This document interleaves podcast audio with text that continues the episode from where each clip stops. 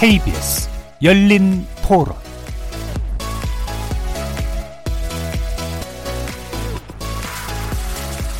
안녕하십니까. KBS 열린 토론 정준희입니다.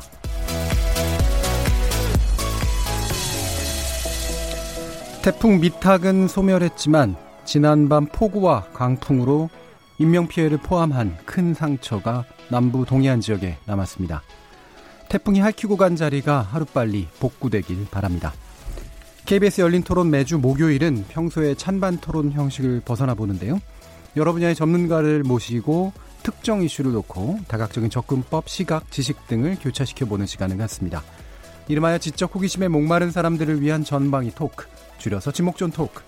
일부에서는 출연자 중 한 분이 골라주신 주제를 가지고 다양한 의견 나눠보고 있는데요. 최근 의붓 아버지의 폭행으로 다섯 살 어린 생명이 목숨을 잃는 안타까운 사건이 또 발생했습니다. 사건이 터질 때마다 아동학대에 대한 형사처벌이 강화됐다고는 하지만 이런 참혹한 사건들은 여전히 계속되고 있습니다. 그래서 오늘 출연자의 픽은 끊이지 않는 아동학대 진짜 가해자는 이라는 주제로 아동학대 발생의 근본적인 원인과 취약한 사회 안전망의 문제 등을 함께 이 얘기 나눠보도록 하겠습니다. 이어서 이번 주 제작진의 픽은 200만 대 5만 집회 참가자의 수 왜 다른가라는 주제로 이야기 나눌 텐데요. 지난 주말 서초동에서 열린 검찰개혁 촛불 집회 이후로 잇따르고 있는 시위 참가 인원을 둘러싼 공방을 다뤄봅니다. KBS 열린 토론은 여러분들과 함께 만듭니다. 청취자들도 지목전 토크 함께 하시면서 오늘 주제 관련해 다양한 의견 보내주시기 바랍니다. 토론에 참여하실 수 있는 방법 안내해 드릴 텐데요. 문자로 참여하실 분은 샵 9730 누르고 의견 남겨주시면 됩니다. 단문은 50원, 장문은, 장문은 100원에 정보 이용료가 붙습니다. KBS 모바일 콩, 트위터 계정 KBS 오픈을 통해서도 무료로 참여하실 수 있습니다. 청취자 여러분이 KBS 열린 토론의 주인공입니다. 청취자 여러분의 열띤 참여 부탁드립니다. KBS 열린 토론 지금부터 출발하겠습니다. 살아 있습니다. 토론이 살아 있습니다. 살아있는 토론, KBS 열린 토론. 토론은 라디오가 진짜입니다. 진짜 토론, KBS 열린 토론. 자, 우리 지목전 토크 늘 함께 해주시는 분들 소개하겠습니다. 경제는 좌도우도 없다. 참 좋은 경제연구소 이인철 소장 나오셨습니다. 네, 안녕하세요. 이인철입니다. 그리고 문화비평가 이태광 경희당, 경희대 교수 나오셨습니다. 반갑습니다. 나라를 걱정하는 과학자 이종필 건국대 교수 나오셨습니다. 안녕하세요. 이종필입니다. 그리고 규정을 거부한다. 한국여성변호사회 손정혜 이사 나오셨습니다. 안녕하세요. 손정혜입니다. 자, 이렇게 경제 전문가, 법률 전문가, 문화비평가, 그리고 물리학자까지 각기 다른 전공과 개성을 가진 네 분의 출연자와 함께 만들어가는 지적 호기심에 목마른 사람들을 위한 전방위 토크, 줄여서 지목전 토크. 오늘도 다양한 의견 기대해 보겠습니다. KBS 1 라디오 채널은 영상으로도 생중계되고 있는데요. 유튜브 들어가셔서 KBS 1라디오 또는 KBS 열린 토론 검색하시면 지금 바로 저희들이 토론하는 모습 영상으로도 보실 수 있습니다. 구독 많이 눌러주시고요. 의견도 많이 달아주십시오.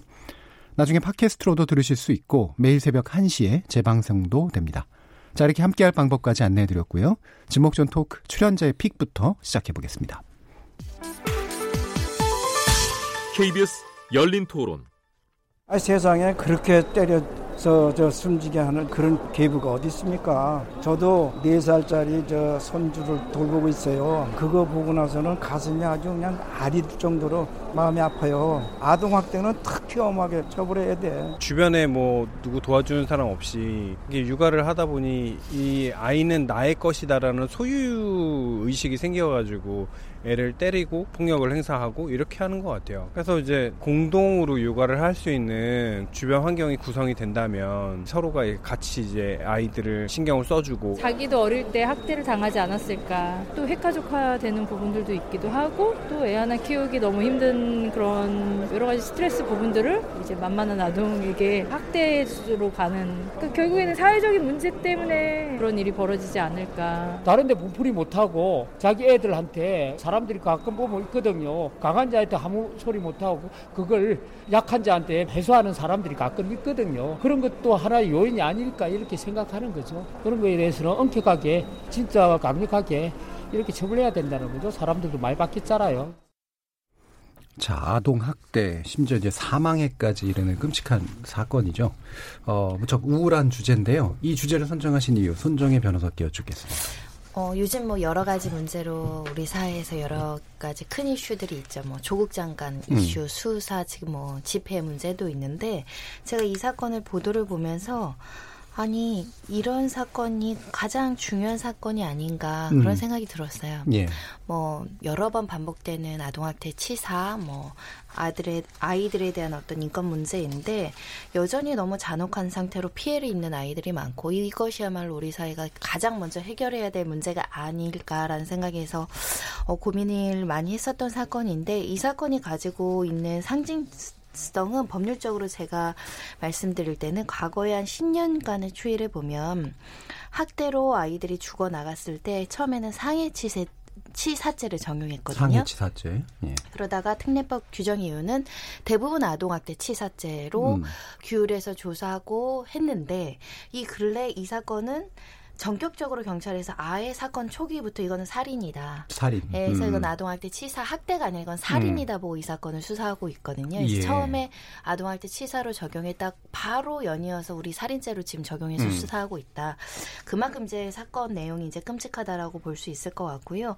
그리고 이 사건이 또 가지고 있는 의미는 우리가 그동안 아동학대에 대한 많은 제도적 경비를 했었는데 그동안에 발생한 사건은 그래도 드러나지 않고 내밀하게 학대가 이루어지다 뻥 터져서 발견됐는데 이 사건은 예. 이미 처벌 전력이 있는 음. 그래서 아동보호기관이 집중적으로 상담 치료나 이런 걸 하고 있었던 사람이 또다시 이런 살인이라는 결과를 야기해서 우리가 아동학대에 대한 제도가 제대로 되어가고 있는가 음. 한번 물어보고 싶었고 토론을 해야지만 조금 더 관심을 갖고 이 문제의 중요성을 많은 분들이 인식해 주지 않을까라고 해서 선정했습니다. 예. 지금 여러 가지 이슈가 넘쳐나 고 있지만 사실은 정작 조명을 해야 되는 사회적 문제다라고 판단을 하셨는데 우리가 이제 보면 이게 그냥 일반적으로 치사, 그러니까 그냥 의도는 없었지만 결국은 죽음에 이르는 경우 보다 이제 센 게 이제 살인, 의도를 가지고 이제 사람을 죽인 경우인데 이 사건은 살인의 경우다라고 이제 처음부터 본다는 어, 거잖아요. 아이가 죽을 수도 있다. 아이를 음. 죽이겠다라는 의도로 이렇게 때렸다라고 경찰이 본 것이고요.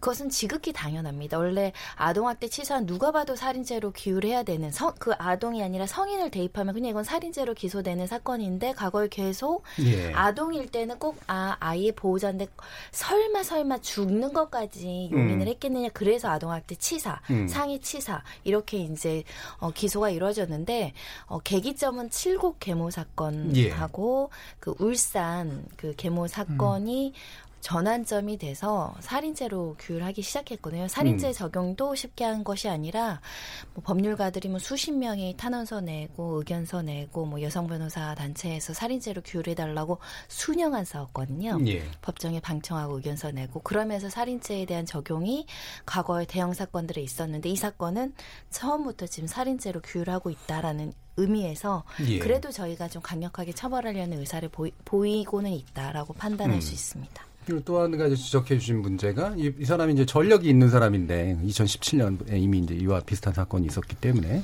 분리가 잘 안 이루어졌고 결국은 돌아가서 사실은 우리 예측 가능한 이제 문제 그러니까 비극이 발생한 이제 그런 케이스, 케이스겠네요. 아동보호기관에서는 내가 음. 계부한테 속았다 이렇게 이제 이야기를 하고 있다는 겁니다. 이렇게 2018년에 사건이 종결돼서 집행유예를 받았어요. 징역 1년에 집행유예 3년인가요? 음.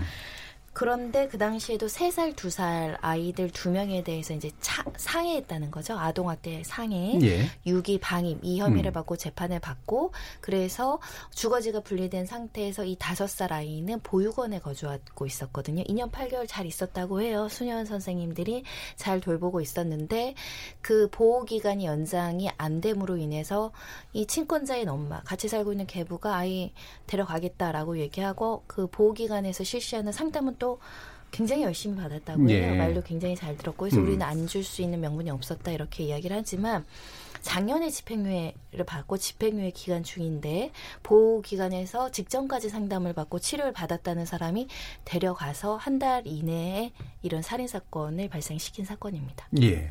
자, 그렇게 지금 격리를 이제 시켰다가 어쨌든 되게 금방 돌려준 셈인데, 뭐 그게 연기를 해서건 그렇지 않건 간에, 어, 적어도 이제 우리가 근본적인 문제는 나중에 좀 더 짚어본다고 하더라도 이렇게 뭔가 일어날 가능성이 높은 사람들에 대해서 이제 아이를 긴급히 분리시켜서 어, 보호하는 그런 방식만 제대로 이루어졌어도 사실은 상당 부분 불행한 일을 막을 수도 있었을 것 같은데 자 이게 왜 이런 식의 일들이 일어났을까? 물론 이제 그 당사자들이 이제 자기 변명들을 하고 있겠습니다만 다른 분들은 어떻게 생각하시는지요? 한국에서 이제 가족이라는 것이 갖고 있는 어떤 그 신성한 지위가 있는데요. 그렇죠. 그래서 예. 이제 가족 내에서 어떤 문제가 발생하면 일차적인 책임은 이제 부모에게 있다. 예. 이제 이렇게 들으면 굉장히 좋은 말이지만 음.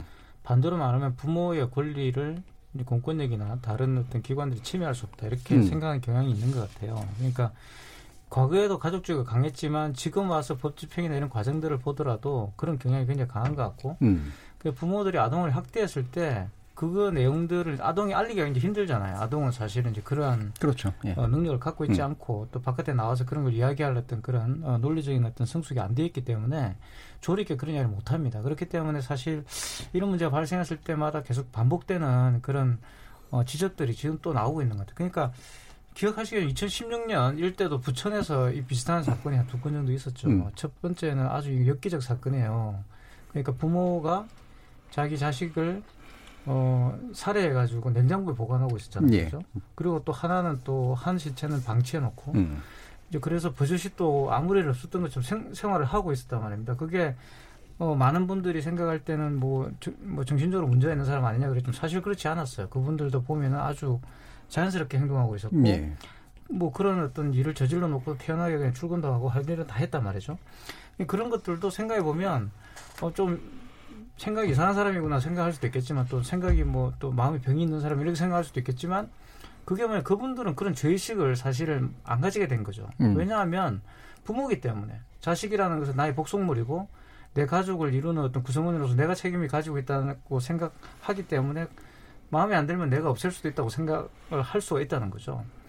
그런 가치관들이 심어지는 것들은 물론 뭐 그분들은 특히 다 모든 부모님들 그렇진 않지만 그런 부모님들이 그런 행동으로 생각을 할 수밖에 없게 만드는 사회적인 음. 분위기가 있고 그게 이제 가족주의의 어떤 도구마주의가 있는 것 같아요. 그래서 그런 부분들을 해결하기 위해서는 명백하게 이런 문제가 발생했을 때 공권력이 여기에 대한 책임을 음. 좀 져야 된다고 생각이 들어요. 이런 예. 문제와 관련돼서는 강제 집행 같은 것도 해야 되고 음. 그러지 않고 이 경우도 지금 아버님이 계속 찾아와가지고 이, 이 사실은 이제 지금은 범죄에 가담한 것을 밝혀졌지만 이 의붓 아버지가 계속 찾아왔잖아요. 음. 찾아와가지고 데리고 간 거 아닙니까, 그죠? 사실 본인이 돌볼 것도 아닌데 데려갔다. 왜 데려갔냐면 사실 그거는 자기가 그런 일을 저질러서 애가 보호소에 갔다더라라는 그 말, 다른 사람들의 어떤 예. 말을 듣기 싫어서 그랬을 거예요, 그러니까. 음. 자기가 그 문제의 당사자이기 때문에. 음. 그래서 이제 그런 부분들은 분명히 이제 부모의 어떤 책임이라고 방기할 게 아니라 방치할 게 아니라 어, 명백하게 어떤 그런 조처를 취해야 되는 거죠. 음. 방금 이태강 교수님이 이제 이 데려간 이유에 대해서 나름의 이제 설명을 하셨는데 뭐 어떻게 생각하세요? 네, 그 저는 이 사건 보면서 그래도 우리가 이제 지난 세월 동안에 예. 굉장히 아동 학대, 그다음 가정 폭력에 대한 경각심이 높아진 건 사실인 것 같아요. 예. 어, 인식을 이제 바꾸려고 노력도 하고 근데 아직 이제 몸이 안 따라가는 그런 면도 음. 이제 이- 있긴 있습니다만 그리고 이번 사건 보면은 형식적으로는 보육시설에서 나름 이제 할 만큼 보기에 따라서는 할 만큼 예. 했고 음. 그런데 이제 거기서도 그 이제 아버지한테 그 계부한테 속았다라는 뭐 이제 이런 예. 표현까지 나오는 정도면은 어쨌든 형식적인 어떤 절차 최소한의 음. 필요한 어떤 조치들은 이제 취한 건 같은데 음. 그런데 거기서 그 커브하지 못하는 맹점들이 여전히 좀 구멍들이 너무 많은 게 아니냐. 그 중에서도 특히 이제 그, 그 사실 우리가 어떤 범죄를 저지르고 뭔가 이제 처벌, 형사 처벌을 받고 그랬을 때 가장 중요한 건 이 사람이 그 죄가를 치르고 새로운 인생을 살게끔 그 교정하는 게 제일 중요하잖아요. 예. 근데 그 과정에서 범죄자나 아니면 범죄 유형에 따라서 그 재범 가능성이라고 하는 거 굉장히 사실 좀 중요한 이슈인데 예. 이게 지금 치밀하게 우리가 이게 지금 교정에 적용이 되고 있느냐. 음. 특히 이제 뭐 성폭력범이라든지 이런 경우도 좀 상당히 그 유형별로 그다음에 그 범죄자의 특성에 따라서 여러 가지 좀 더 이렇게 좀 치밀하고 어좀 촘촘하게 이걸 좀그 재범 가능성이나 이런 데 대한 대비를 좀 해야 될 것 같은데 예. 지금 이 사건도 보면은 이분이 결국 이제 그 겉으로는 이게 다 자기 다 이제 뉘우쳤고 다 반성하고 애 잘 키우겠다 해놓고 데려가서 바로 그냥 그 옛날에 했던 그 범죄를 다시 저지른 거잖아요. 예. 그러니까 이게 그 우리 교정 당국이나 사회 시스템에서 이 재범 가능성에 대한 대비가 과연 얼마나 돼 있었을까? 예. 이 완전 무방비였다고 보거든요. 그리고 이제 그 아동 학대나 가정 폭력에 대해서는 다른 사건보다도 훨씬 더 지금 이제 막 최근에 경각심을 가지기 시작했기 때문에 데이터가 또 많이 부족했을 수도 있고. 예. 그 여기에 대해서 좀 하루빨 좀 시급하게 음. 좀더 대처를 해야 된다. 재범 가능성에 대해서. 그리고 어이 사건을 계기로 어 이게 굉장히 이제 중요한 터닝 포인트가 될 수 있을 거라고 봐요. 아 이게 가정 폭력을 휘둘렀고 아동을 학대했던 전력이 있던 사람들이 겉으로는 이러더라도 지금 이번 사건의 경우를 예로 들면서 다시 한번 좀 재범 가능성을 한 번 더 생각하는 그런 계기가 되지 않을까. 예. 네, 좀 더 그 면밀하게 좀 그런 부분을 보완했으면 예, 좋겠습니다. 손흥민 변호사님 그러면 이게 돌려주는 게 그 그 보호기관의 재량입니까? 그러니까 보호 기간이라는 게 있는데요. 예. 그러니까 아이에 대해서 이제 임시 조치로서 보호 명령이 따르고 이제 재판 과정을 겪었기 때문에 보호 명령에 따라서 최대 1년 동안 아이를 보호할 수 있어요. 그래서 일단 보호 기간은 아동 보호 예. 기간이 그 당시에는 이제 친권자 같은 대리권을 행사하면서 아이를 예. 보호했고 보육원에 맡긴 거죠. 그래서 음. 보육원에서 이제 지냈는데 그게 법에는 최대 4년까지고요. 음. 1년이 지나면 3개월마다 연장 신청을 해야 돼요. 음. 근데 이게 최대 4년이 쉬운 게 아니고 음. 1년이 지나면 매달 업무들이 굉장히 많은데 3개월마다 법원에 신청하고 결정을 받고 신청하고 결정하는 게 굉장히 어려워요. 예. 그러다 보니까 보통 1년이죠. 보통 1년. 음. 그리고 아동보호기관 그 입소하는 그 센터나 보육원 시설들이 1년에서 2년 이상 데리고 있는 건좀 부담스러워해요. 음. 그런 측면들이 있어서 임시적으로 가 있다 정도 생각하면 될 것 같아서 1년이 지나서 3개월마다 연장 신청할 때는 상대적으로 원가 정 보기가 굉장히 쉬워지는 거죠. 예. 근데 이 사건은 이 가해자인 의붓 아빠의 SNS를 봤더니 다 관심사가 살인 사건이라는 거예요. 음. 미제 살인 사건, 해외, 국내 살인 사건 다 올려서 그것만 구독하는 유튜버 그거 맨날 올려야 했을 정도 폭력성이 어. 징대됐다는 거고요.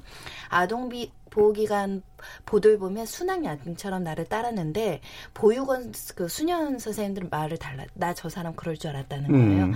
와가지고 지나치게 막 협박하고 압박하고 애 요만큼 다치면 고소한다 그러고 음. 난리를 치던 사람이라는 음. 거 그건 타인에 대한 폭력성이거든요. 예. 그래서 자기 아이에 대해서 뭔가 잘못되면 가만히 안둘 거야 협박하고 저기 가서 상담 잘하고 그러다 보니 이 절차적인 맹점이 더 예를 들면 최초부터 뭐 기본이 2, 3년 보호하게 되어 있고 1년씩 연장하게끔 되어 있다라고 한다면 1년 지나서 아이가 안 갔을 수도 있는데 관찰하는 기간이 너무 짧았던 거 아닌가. 예. 1년이라면 가식적으로도 수능할 수 있죠. 음. 예, 그런 면에 있어서 재범 방지나 이런 교육도 철저하지 못했던 측면이 있고 실제로 내밀한 이, 이, 이 사람에 대한 인성, 음. 범죄의 욕구 이런 것들을 제대로 관찰하지 못했던 측면이 있고요.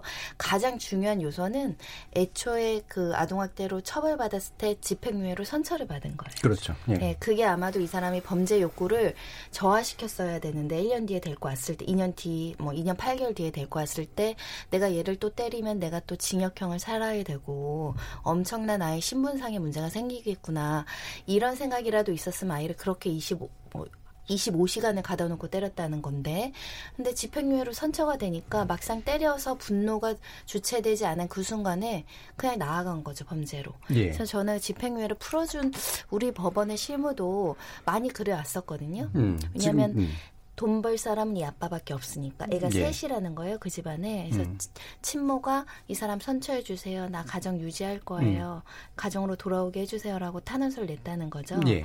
그게 이제 집행유예 가장 큰 이유가 됐을 텐데 안타깝다 음. 현실적으로는 돈 버는 아빠가 없으면 애 셋이 생계가 무너지는데 엄마가 일할 수도 없고 그래서 아마 집행유예 주셨던 것 같은데 그러다 보니까 이 사람은 어, 내 이런 잘못을 해도 실형을 안 살잖아요. 그러니까 이게 더 폭력성이 증대해서 해서 더 강력한 범죄로 나아간 거 아닌가. 그래서 그, 그 사각지대를 풀어주지 않으면 중형만 능사다 아니, 능사가 아니다라는 계속 아동학대 분야에서 나오는 거예요. 예, 그러니까 이게 2017년 사건 자체가 제가 보니까 상당히 심각한 사건이었는데도 그리고 또 피고인이 범행 부인하고 반성조차 안 한 상태였었어요. 근데 이제 동종 전과가 없고 가- 말, 말씀하신 것처럼 가정생활 유지를 위해서 예, 선처가 된 이제 이런 되게 전형적인 이제 그런 케이스 같은데요. 예, 이인철 소장님. 그 괌에 이제 여행 갔던 예. 법조인 부부가 이제 쇼핑하다가 음. 아이 방치한 거. 잠깐 예. 방치하고 이제 돌아와 보니까 이미 그 옆에 지나던 쇼핑객 신고를 해서 음. 이제 굉장히 뒤늦게 화제가 됐었던 사건이 있잖아요. 예. 그러니까 이건 사망 사건도 아니에요. 음. 그냥 아이 인권 한 명한 명에 대한 관심이에요. 음. 아니 우리는 지나가는 옆집 이웃이 저기서 계속 애가 맞고 우는데도 불구하고 신고를 못해요. 저 혹시나 나한테 해코지 할까? 그리고 내 아이가 내 내가 내 아이를 훈육한다는데 네가 뭐야? 뭐 이런 식으로 나올 수 있으니까. 근데 이제 미국이라는 데는 시민 정신, 준법 정신이 높아서 아예 사전에 이렇게 좀 차단하는 기능이 분명히 있는 것 같고 두 가지가 또 문제. 앞서 얘기한 이제 손면에서 얘기했던 것처럼 법적인 부분도 이제 맹점이라는 게 이게 만에 하나 이제 이게 우리는 요양을 지금 민간 종교 시설이나 이런 데서 하고 있어요. 예. 그럼 당연히 아빠가 와서 나 상담도 받고 교육도 받을 테니까 애 내달라 그러면 음. 뭐 항변권이 없는 거잖아요. 그렇죠. 그러니까 선진국처럼 그런 걸 아예 공공기관에서 할 수 있도록 하든가. 그리고 또 하나는 이 사람이 지금 20대 중반일 때 에셋을 키워요. 음. 경제적인 문제 분명히 있을 수 있잖아요.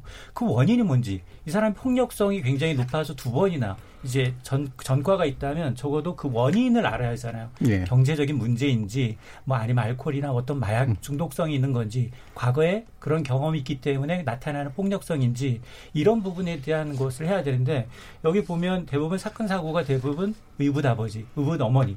근데 사실은 이런 사망 사건의 대부분은 친부모한테 친부한테서. 일어나죠. 예. 네명 중에 세 건 정도가 친부모한테 일어나는 음, 거거든요. 그러니까 이런 원인 파악이 되고 난 다음에야 정확하게 이 사람을 교화할 수 있는 어떤 부분에 대해서 교화할지를 봐야 되는데 무조건 이제 뭐 법망이 세다고 해서 이 이렇게 이런 사건이 이제 없어지는 것도 아니고 단지 우리가 이제 그동안 이제 노출되지 않았던 것이 하나씩 드러나는 것이기 때문에 음. 이런 부분에 대해서는 좀 제고할 필요가 있습니다. 음, 그러니까 이게 확실히 친부모냐 계부냐. 그러니까 계부라는 말을 쓰는 건 저는 그래서 되게 주저되거든요. 이게 자꾸 이제 편견을 강화시킬 수가 있기 때문에. 근데 또 한 가지가 결국 핵심은 이제 아까 이태권 교수님께서 말씀해 주셨던 것처럼 이 친권에 대한 과도한 인정. 이고 그다음에 그거를 국가나 공공기관이 이제 그 부분을 침해하는 거나 이런 것들에 대해서 이렇게 가지고 있는 어떤 사회적인 이제 유보적인 태도 이런 게 이제 사실 상당히 근본적인 문제인 것 같거든요. 현재 우리나라 그 상황이 어떻습니까? 그? 그러니까 친권이 예. 강한 편은 맞아요. 왜냐하면 음. 임시 조치나 친권 상실 요건이 다른 곳보다 굉장히 제약적인 부분은 많아서 음. 단순한 방임 유기 학대 정도만으로도 친권의 어떤 제한이나 친권을 상실시키는 걸 굉장히 부담스러워하는 측면이 있어요. 예. 그게 이제 재판부를 어, 재판부의 고뇌를 생각해 보시면 이런 거예요. 그럼 이 사람이 친권을 상실하고 제약시켜가지고 이 아이는 우리 사회에서 올바르게 클 수 있나? 그렇죠. 예. 그 아이에 대한 보육에 대한 어떤 사회적 음. 시스템이라든가 오히려 보육원에서 부모 없이 자란 거에 대한 그 사회적 낙인이 훨씬 크지 않을까 해서 그럼에도 불구하고 부모가 조금이라 다- 더 잘하겠지라고 해서 자꾸 원가정으로 복귀시키는 거죠. 근데 재범률이 굉장히 높거든요. 아동학대 치도 네. 마찬가지로 그런 면에 있어서는 친권이 굉장히 다른 곳보단 강하게 법률 적으로 유지되는 편이다. 그리고 음. 친권 상실 신청하면 기각되는 경우도 꽤 많고요. 그런 음. 점들의 고민이 돼서요. 지금 우리 민법에는 친권의 어, 권리로서 들어와 있는 게 뭐 재산 관리권이라든가 가장 중요한 게 거소 지적 건하고 지금 징계권 논의가 있는 거죠. 예, 다 때릴 이수 있는. 학대도 음. 징계로 생각하는 거다 훈육하다가 음. 말을 안 들어서 더 강한 수준으로 훈- 훈육하다가 이제 범죄까지 이르는 건데 이 징계권이 굉장히 강화되어 있고 징계권이라는 명목하에 내 아이 내가 혼내는데 너희가 무슨 상관 이렇게 되는 거죠. 근데 우리 이게 사회적인 법률 해석은 언제든지 달라질 수 있거든요. 징계가 위법한지 아닌지. 근데 우리 사회가 애 때리는 거에 대한 좀 윽박 지르고 어느 정도만 강압적으로 하는 걸 굉장히 통용해 주잖아요. 예. 그게 이제 문제인 거죠. 그러니까 이제 재판부도 관대하게 온정주의가 나오는 것이고. 그 약간 괌사를 네. 말씀하셨는데 네. 사실 영국 같은 곳에서도요. 그러니까 영국만 아니라 유럽 전체가 그랬는데 사실 아이가 혼자 길에 다니고 있으면 부모가 그렇죠. 처벌받아요. 네. 그리고 이제 아이가 혼자 있으면 반드시 옆에 음. 누군가 와서 물어봅니다. 음. 너 그렇죠. 엄마가 어디 갔냐? 아빠가 어디 갔냐? 이런 물어보거든요. 만약에 이제 그게 진짜 그 근처에서 뭐 쇼핑하러 간다, 애를 방치하고 간다 음. 이렇게 되면 정말 이제 나죠. 불러서 네, 네. 말 그대로 그 자리 바로 구속이고 음. 잘못하면 친권을 잃을 수도 있어요. 음. 그러니까 그렇게 해서 그냥 학, 그 보육시설로 보내버리고 입양을 이제 보낸다든가. 그러니까 이게 무슨 뭐와 관계가 있냐 그러면 물론 이제 우리가 친권이라는 어떤 보수적인 이데올로기가 있지만 이것을 유지하도록 만드는 것들은 또 이제 그 아동에 대한 어떤 관점과 무관하지가 않거든요. 우리가 근대 국가로 이행했는데 아동을 바라보는 관점은 계속 그런 정근대적인 사고를 예. 갖고 있는 거예요. 그러니까 가족의 복속물로만 생각하는데 음. 근데 그럼 영국이나 그러면 미국 같은 경우는 왜 그럼 아동을 그렇게 권리를 생각 왜냐하면 미래 세대의 시민이기 때문에 그렇다는 그렇죠. 거죠. 그래서 국가의 소유로 봅니다. 예. 부모의 소유로 보는 게 아니라 국가 공동체의 소유로 보기 때문에 음. 공동체의 쉽게 말하면 기물을 훼손하는 거예요. 아이를 학대한다는 것은. 그리고 또 또 한 가지가 뭐냐 그러면 그는 이제 국가적인 어떤 관점이라면 어, 아동을 학대하는 범죄자들은 대체로 아동과 유사한 그런 약자들을 학대할 가능성이 굉장히 높아요. 그래서 예를 들어서 그 애완 우리가 반려동물들 학대하는 것 사실 많은 분들이 왜 내가 고양이나 개를 마음대로 대하지 못하냐고 불만을 가지시는 분도 있을 수 있지만 그런 반려동물을 함부로 학대하는 사람이 그렇죠. 또 약자를. 학대할 가능성이 예. 굉장히 크죠, 그러니까. 그래서 그걸 방지하고 있는 거예요. 그 아동 학대범은 아주 심한 처벌을 받는 이유가 실질적으로 아까 말씀하셨던 것처럼 재범률이 굉장히 높고 음. 이런 어떤 범죄가 커지게 되면 반환도들이 소도둑된다고 다른 범죄를 저지를 그렇죠. 가능성이 굉장히 예. 커지는 거예요. 그래서 그래서 이제 특별 관리가 되는 것들이거든요. 그래서 음. 이, 경- 이 경우도 그냥 아동 범죄이기 때문에 별거 아니다 이렇게 넘어가는 게 아니라 이게 크게 본다면 사회 안전과도 굉장히 밀접한 관련이 있다는 거. 이분 이분이 만약 성장해가지고 이렇게 계속 법, 법망을 피해갔다고 생각한다면 다른 범죄를 충분히 저지르죠. 그렇죠. 사실 네. 이번에 나왔던 화성 연쇄살인 그 이번에 음. 밝혀진 그 이춘재 같은 경우도 가만히 뜯어보세요. 뜯어보면 결국 그게 작은 약자 학대로부터 시작돼가지고 예. 지금 이렇게 연쇄살인까 오게 된 거 아닙니까? 그죠? 음. 이런 예. 걸 생각한다면 아동 범죄를 이, 자- 이 작게 생각하면 안 된다. 예. 근데 심각한 범죄라고 생각한다는 거죠. 제 선배 부부도 이게 유학 시절에 아이들 그냥 놓고 무심하게 큰일 그냥. 그 잠깐 파티 파티 놀러 갔다가. 예, 이- 음식물 쓰레기 버린다고 잠깐 애 예. 두고 왔다가 문제된 케이스도 예. 있다고 하니까 예. 진짜 그것만 생각해도 우리 굉장히 좀 아동 권리에 대해서 좀 저희가 보호가 약한 편이다라는 예. 반성은 하죠. 그 사, 그제 선배부 사건 자체가 15년 약 전의 일인데 지금 그러고 치면 우리나라에서의 사회적 민감도나 이런 게 그 이후 15년 지난 지 현재 작아지니까 시점에서도 여전히 훨씬 더 낮은 수준이라는 그런 얘기거든요. 저는 이제 그런 생각을 음. 하는데 그 우리가 예를 들어서 뭐 중고등학생들 무상급식 예. 이거를 당연하게 생각하게 된 게 얼마 안 되거든요. 음. 한 10년 정도 될까 말까 이제 이 정도잖아요. 근데 지금은 이제 그걸 굉장히 당연하게 생각합니다. 아, 이거는 국가와 사회에서 우리 자라는 청소년들 공부하는 게 의무 교육만 의무 교육이 그냥 이렇게 가르치는 것만 국가가 해줘야 되는 게 아니라 그 과정에서 먹는 거 정도는 한 끼 정도는 책임져 줘야 된다. 그거 가지고 참 싸웠던 거 예. 생각하면 참 한심하죠. 어, 이거 지금 관점에서는 예. 너무나 당연한 건데. 예. 그런데 이거를 조금 확대하면은 아동의 인권, 음. 이 친구들이 그 폭력받지 않고 매맞지 않고 자랄 수 있는 권리를 사회가 보호해줘야 된다는 게 너무나 당연한 거거든요, 사실은. 예. 그런데 옛날에 우리가 무상급식도 안 하고 이제 그 공교육에 대해서 책임을 반기했을 때 생각해 보면은 사실은 그냥 지금도 마찬가지인데 사립 학교들이 너무 많잖아요.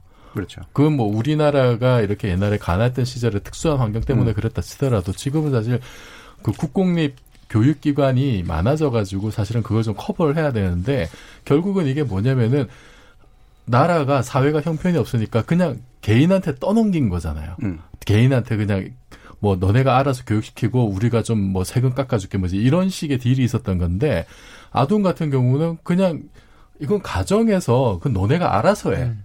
그래서 이제 친권 인정해 줄게. 대신에 우리는 이제 터치는 안 하고 대신 너네가 그렇게 먹이고 재우고 그 대신에 약간 이렇게 뭐 손찌검 하는 거는 봐줄게지. 이런 것이 아직 좀 벗어나지 예. 못한. 그런데 이거를 우리가 무상급식의 사례를 좀 더 확대해 보면 아 이거는 그 이태강 교수님 말씀하셨듯이 그냥 어떤 집안의 애가 아니라 우리 사회 전체 소중한 자산이고 지금은 가뜩이나 지금 뭐 출산율도 지금 0.9 이러고 있는 상황인데 음, 음. 굉장히 사회가 적극적으로 지금 개입을 해야 될 문제이고요. 조금 지나면은 이거는 무상급식처럼 너무나 좀 당연한 어떤 그 상황으로 인식을 하지 않을까. 좀 이제 서둘러서 이런 캠페인 같은 것도 좀 하고 예. 좀 적극적으로 나설 필요가 있을 것 예. 같습니다. 자, 그러면 이제 뭐 마무리하는 데 손정혜 변호사님이 보시기에 현재 우리나라의 법제도적인 준비 수준 또 개선돼야 될 요소 어떤 것들일까요? 하나만 꼽으라면 예. 아동보호 기간 음. 예산하고 인력을 엄청 늘려야 돼요. 그쵸. 우리 음. 소방관 얘기만 늘리자는 얘기는 여기저기서 하는데 아동보호 전문기관이 숫자가 적고 인력이 적으니까 이런 개입 문제가 생각 생기는 거거든요. 엄청 적어요. 예. 이분들한테 많은 인력과 예산을 부여를 해줘야 되고요. 전문가들 키워야 되고요. 이 사람들이 가지는 권한을 강해야지 현장에서 애들을 보호해주는 건 경찰이 아니에요. 예. 그분들인데 그분들이 가지고 있는 예산과 관리할 수 있는 인력과 권한이 너무 없으니까 오히려 현장에 가서 한마디도 못하는 경우들도 많다는 거죠. 그래서 소방과 늘려준다는 우리 사회적 공감대가 어느 정도 형성이 되고 많이 이루어졌잖아요. 근데 저는 소방관 다음으로 거, 아, 거의 동급으로 중요하다고 보는 게 아동보호 전문기관에서 일하시는 분들이거든요. 그것 좀 국민청원에 누가 오늘 올리셨 주셨으면 좋겠습니다. 음, 그게 이제 국가공무원화, 그러니까 소방관의 국가공무원화, 그다음 인원 하충과 유사한 방식으로. 그러니까 예. 선진국에 비하면 3분의 1, 5분의 1 수준 이하다. 음, 음. 많게는 10분의 1 수준이다 하니까 예. 반성이 필요하죠. 음.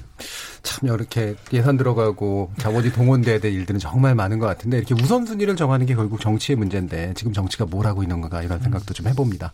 지금부터 그러면 청취자들이 보내주신 의견 들어보겠습니다. 송아랑 문자 캐스터. 안녕하십니까. 문자캐스터 송아랑입니다. 끊이지 않는 아동학대, 진짜 가해자는 이라는 주제로 청취자 여러분이 보내주신 문자 소개해드리겠습니다.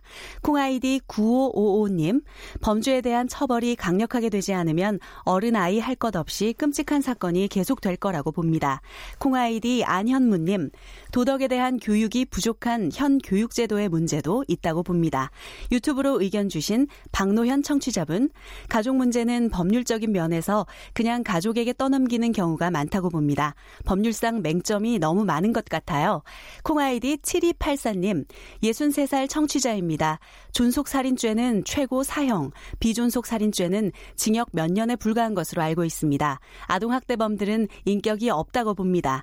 효만 강요하지 말고 내리사랑도 배워야 합니다. 먼저 어른이 됩시다. 콩아이디 9778님, 부모가 한 번이라도 심하게 학대했다면 아동을 부모에게 돌려주지 말고 기관에서 성인이 될 때까지 돌봐주는 제도가 마련돼야 할 것 같습니다. 이번 사건 역시 너무나 마음이 아프고 쓰립니다. 유튜브로 의견 주신 루이스리 청취자분, 개인적으로 아이를 원가정으로 돌려보낼 때 보호자 외에 보증인도 함께 와야 된다고 봅니다. 콩아이디 이하로로 시작하시는 청취자분, 아동학대는 어떠한 경우에도 집행유예는 안 된다고 봅니다. 유튜브로 의견 주신 창섭리 청취자분, 아동이 폭행과 학대로 사망하는 것은 막아야 합니다. 사실 이런 문제들을 막을 사회적 구조가 완벽하지 못한 것도 문제입니다. 라는 의견 주셨습니다. 지금 방송을 듣고 계신 청취자 모두 가 시민 농객입니다. 문자는 샵 9730으로 참여하실 수 있고요. 단문은 50원, 장문은 100원의 정보 이용료가 붙습니다. KBS 콩, 트위터 계정 KBS 오픈을 통해서도 무료로 참여하실 수 있습니다. 청취자 여러분의 날카로운 시선과 의견 기다리겠습니다. 지금까지 문자캐스터 송아랑이었습니다.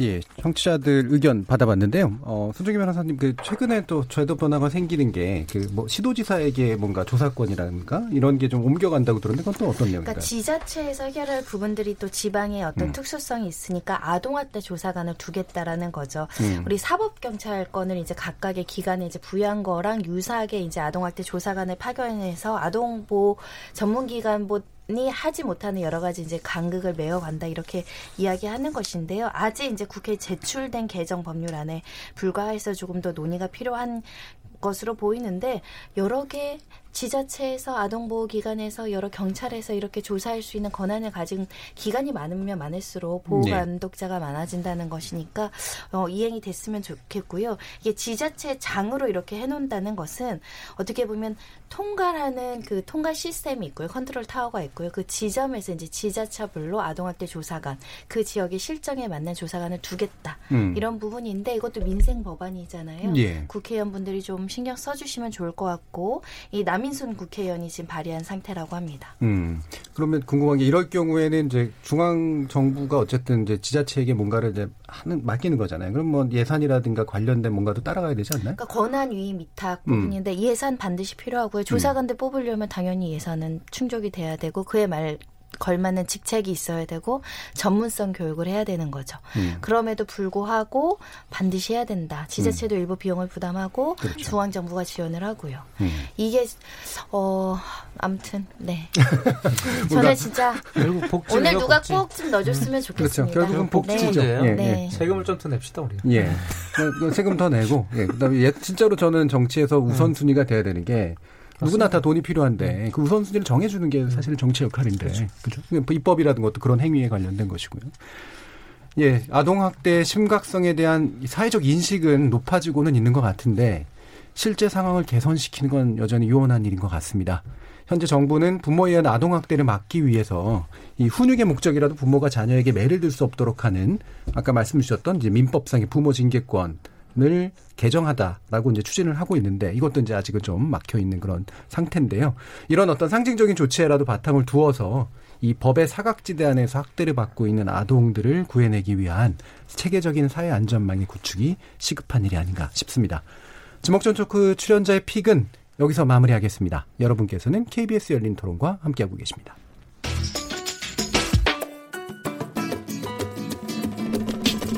묻는다, 듣는다, 통한다. KBS 열린 토론. 듣고 계신 청취자 여러분, 감사드립니다. 들으면서 답답한 부분은 없으신가요? 궁금한 점은요? 그렇다면 함께 토론에 참여하시죠. 유료 문자 샵 9730을 이용하시면 됩니다. 단문은 50원, 장문은 100원의 정보 이용료가 있습니다. 스마트폰 어플리케이션 KBS 모바일 콩을 통해서도 무료로 참여하실 수 있습니다. KBS 열린 토론은 언제나 열려 있습니다. 듣고 계신 KBS 열린 토론은 매일 밤 1시에 재방송됩니다. 자, 두 번째 지복전 토크 시작해 보겠습니다. 지적 호기심에 목마른 사람들을 위한 전방위 토크. 두 번째 다뤄볼 주제는 200만 대 5만 명 집회 참가자 수 왜 다른가입니다. 참재원 경제연구소 인철 소장, 문화비평가 이태광 경희대 교수, 물리학자이신 이종필 건국대 상호교양대 교수, 그리고 한국 여성 변호사 이사이신 손중혜 변호사 이렇게 네 분과 함께하고 있습니다. 자, 이게 지금 이제 지난 주말 이제 토요일이었죠. 이제 서초동에서 상당히 대규모의 그러니까 생각 이상으로 많은 인원이 몰려서 검찰 개혁을 촉구하는 이제 그런 집회가 있었고요. 그때 이후로 이게 뭐 5만 명이다, 뭐 10만 명이다, 100만 명이다, 뭐 여러 가지 논란들이 있었고 온갖 방법론들이 나왔고 그랬습니다. 또 아니나 다를까 이제 오늘 이제 그 광화문에서 또 뭐 약간 반대 의견을 가진 분들의 아, 집회가도 있었고 아마 또 당분간 어, 시위 인원이 얼마인가 가지고 또 논란이 진행되겠죠. 이거 어떻게 봐야 되나요, 이탁현 교수님? 사실 저는 지난 주말 수초동 검찰청 앞에서 검찰개혁 집회 음. 그 숫자 그 말씀 나오는 거 보고 아 뭔가 이렇게 약간 이 한계를 넘어가고 있다는 생각이 들었어요. 예. 숫자의 한계. 음. 왜냐하면 어 사실 이제 지난 그 16, 2016년 17년 이제 촛불 집회 때 그런 이야기가 있었죠. 언제 100만을 찍느냐 이런 이야기가 네. 있었죠. 그 100만이 모이면 세상이 바뀐다. 음. 이런 말이 있었고 100만이 모이면 이제 박근혜 전 대통령이 내려와야 된다. 뭐 이런 이야기를 했었어요. 100만이라는 숫자가 굉장히 그 당시에 중요했고 상징적이었는데 제가 문화평가니까 이게 왜 100만이 되느냐라는 예. 말씀을 드리자면 이 사실 이제 그 80년대 때 이제 이 학생 대학생 수가 100만이라고 그래. 물론 100만은 아니었습니다. 하지만 예. 우리가 이제 100만이라고 그랬고 그렇죠. 그 숫자는 어디서 온 거냐면요. 이게 진짜인지 가짜인지 모르겠지만 동학 농민군 숫자가 100만이라고 이제 보통 알려져 있어요. 예. 그 100만 동학 농민군이라고 했는데 그때 100만 진짜 100만이라는 기록은 안 남아 있는데 기록이 음. 남아 있을 수가 없죠. 그죠? 그 당시에 뭐 주민등록증에 있었던 것도 아니고 그러니까 100만의 뜻은 굉장히 많다는 많다는 뜻으로 쓰였던. 거죠. 예, 예. 근데 이제 그게 100만 학도가 되고 음. 100만 명의 군중이 모이면 세상이 바뀐다. 음. 라는 어떤 신화 같은 게 만들어졌는데 지난 서초동 집회에서 드디어 이 100만 신화가 넘어가고 음. 200만, 300만 신화가 만들어진 거죠. 예. 그리고 사실은 이제 민주당에서 공식적인 논평을 했는데 좀이 분위기 시- 이 심각한데 제가 좀 우스운 분위기가 좀 되어버렸는데 이재정 대표가 아니, 그 대변인이 그 공식 논평을 냈는데 그 본인 명의로 냈습니다. 근데 250만이라고 했습니다. 거기서. 예. 그래서 이제 공식적으로 민주당은 250만이라고 음. 이제 말을 한 거고 일단 경찰은 지금 어 지난 촛불 이후에 자기들은 이제 공식적인 통계를 안 낸다고 했기 때문에 예. 안 내고 있고 또 반대편에서는 말씀하신 5만도 이야기하지만 음. 그래도 좀 양심적인 분들은 5만 원 아닌 것 같다. 한 10만 되는 것 같다. 이렇게 말씀하시는 예, 예. 분도 있어요. 그래서 굉장히 이건 좀 문화적인 어떤 음. 감수성 아니냐. 그러니까 이 250만 또 300만 주장하시는 분들은 지난 촛불보다 더 큰 규모고 더 많은 분들이 사실 이제 검찰 개혁을 지지하고 있다라는 사실을 보여주고 싶었던 것 예. 같고 이제 또 뭐 축소하시 그래 축소하시는 분들도 이게 1, 2만으로 안 내려간다는 거 음. 이것도 상당히 저는 좀 발전 아니냐 음. 심리적인 마지노선이 예. 야, 한 500명 모여서 이게 아니라 그래도 10만 원 모였지 않냐 뭐 이런 음. 말을 한다는 것은 그래도 조금 진전이 됐다 이런 생각이 들어요. 그러니까 이게 이제 뭐 결국은 어쨌든 이제 세라고 하는 건 중요하고 그 숫자가 클수록 뭔가 이제 미니에 가깝다라고 이제 느낄 수는 분명히 이제 있을 것 같은데 말씀드린 심리적인 측면들이 그렇죠. 굉장히 이제 큰것 같거든요. 그리고 저는 더 중요한 그 같이 중요하다고 생각하는 게 참여하신 분들이나 관찰하는 사람들이 직접 추론하기 힘든 규모라는 게 중요한 것 같아요. 그러니까 대충 보면 이 정도면 이만큼이야라고 알수 있는 규모가 아니라 일단 많아. 음. 그 많은 게 어느 정도 수준일까를 이제 숫자적으로 어떤 약간 이 스레스홀드라 그러죠. 이렇게 어떤 어 이렇게 문턱을 정해 놓는 게 있는데 그게 한 100만이다 지금 이제 이렇게 보셨던 그 정도 많이 거잖아요. 오실 네. 줄 몰랐던 거죠. 그렇죠. 근데 예. 굉장히 많이 와서 한 3만 정도 처음에 예측을 음. 하다가 굉장히 많이 오니까 이제 250만, 300만이 되는 거죠. 예. 자, 그러면 이게 뭐 이게 정말 정확한 계산이 가능한지 그리고 계산했을 때 그것이 사회적으로 의미가 있는 것인지에 대해서 물론 나중에 또 논의를 해봐야 되겠지만 일단 지금 논란이 붙는 건 이제 방식이란 말이에요. 이종훈 교수님이 물리학자로서 어떻게 보시나요? 이게 이제 페르미 추정법이라는 게 있어요. 예, 페르미 추정법 많이 나왔죠 지금. 예, 예. 이게 그 엘리코 페르미가 이탈리아의 그 과학자인데 갈릴레오 이후 최고의 뭐 이태리가 난 최고의 과학자라고 음. 평가받는 사람이고 음. 이분 이름이 들어간 물리 영화 굉장히 많아요. 아, 예, 그렇죠. 이분 음. 페르미라는 이름이 없으면 현대 물리학 교과서 쓰기가 어려울 예. 정도로 무슨 정리라도 들어본 건 같은데. 뭐 이제 예. 뭐 페르미 상수, 뭐 예. 페르미 운동량 예. 뭐 굉장히 많습니다. 근데 이분이 그만큼 이제 이론 실험 에서 상당히 탁월한 분이었고 가장 중요한 업적이 이제 최초의 인공 원자로를 만들었던 맨하탄 아하. 프로젝트 진행할 때. 예, 예, 예. 근데 이분이 이제 직관력이 굉장히 좋아가지고 예를 들어서 이제 그 최초로 그 핵무기 실험을 할때 음. 45년 7월 16일 날 트리니티 실험 플루토늄 폭탄 실험할 때 폭발력이 얼마인지 아무도 모르잖아요. 음. 그 페르미가 이제 그 원 저기 폭심에서 한 10km 정도 바깥에 이제 언덕에 있었는데 다른 사람들은 다들 이제 그 고글 쓰고 이렇게 막 구경하고 있는데 페르미는 그 종이 조각을 날려가지고 음. 이 폭발에 의한 그 폭풍이 이제 예. 몰려올 때 종이가 얼마 날아가는지 음. 보고 한 2.5m 날아가니까 잠깐 암산을 하고 나서 TNT 1만 톤 이제 예. 이런 결과를 냈다는 음. 일화로 굉장히 유명해요. 음. 근데 나중에 실제 정확한 그 폭발력을 보니까 2만 톤이었다. 어. 그러니까 이런 거 이제 페르미 추정법이라는 음, 거예요. 음. 이게 이제 영어로 order estimation이라고 음. 하는데 이제 자릿수만 어림 추정하는 음, 거죠. 음, 음. 그 지금 이제 경찰에서 만 단위, 백만 단위 이런 식으로 자릿수. 그런 예, 거죠. 예. 예를 들면 이것도 우리나라의 치킨집 개수도 이런 식으로 계산할 수 있어요. 예. 예를 들면 이제 대충 우리나라 가구 수가 2천만 가구 정도 되거든요. 음. 그럼 2천만 가구가 일주일에 한 번 정도 치킨 먹으면 일주일에 소비되는 치킨이 2천만 마리가 되죠. 예. 근데 치킨집 한 집이 하루에 튀길 수 있는 치킨 마리수가 대충 한 50마리 정도 됩니다. 예. 50마리인데 6일 동안 영업하면은 일주일에 한 300마리 정도를 예. 튀기게 되죠. 음. 근데 소비량은 2천만 마리란 음. 말이에요. 음. 나누기를 하면 대략 한 6만 7천 음. 개 정도 나옵니다. 음. 근데 실제로 통계를 보면은 우리나라 치킨집이 한 8만 개 이렇게 되거든요. 예. 얼추 맞게 네, 이런 거죠. 게 이제 예. 오더 에스티메이션이죠. 음. 정확한 계산을 하지 않더라도 어떤 본질적인 문제를 음. 파고들어서 대충 이제 자릿수만 맞추는 음. 요런 건데 지- 집회 참가한 시위자를 계산할 때도 가장 간단한 것이 뭐 누구나 생각할 수 있는 건데 밀도를 생각하고요. 음. 뭐 제곱미터에 몇명 있느냐. 음. 그 다음에 시위자가 점유하고 있는 면적이 얼마냐. 요게 이제 경찰에서 주로 이제 쓰는 추정법이고 이거 이제 페르미 추정법 이라고? 을 적용한 네, 음. 네, 이제 추상법인데 이게 그 밀도가 얼마냐가 되게 이제 중요하잖아요. 음. 경찰에서 주로 쓰는 거는 그 어, 제곱미터당 이제 성인 한 세 명 서 있을 때 세명 앉아 있을 때 두 명이지 이렇게 해요. 예. 그리고 물론 이거를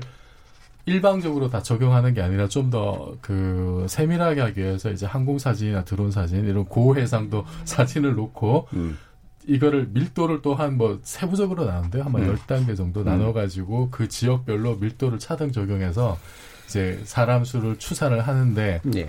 이거는 사실은 그 이제 일시점 최다 인원이라고 해서 음. 한 순간에 이제 얼마냐 요거를 이제 보는 거잖아요. 그렇죠.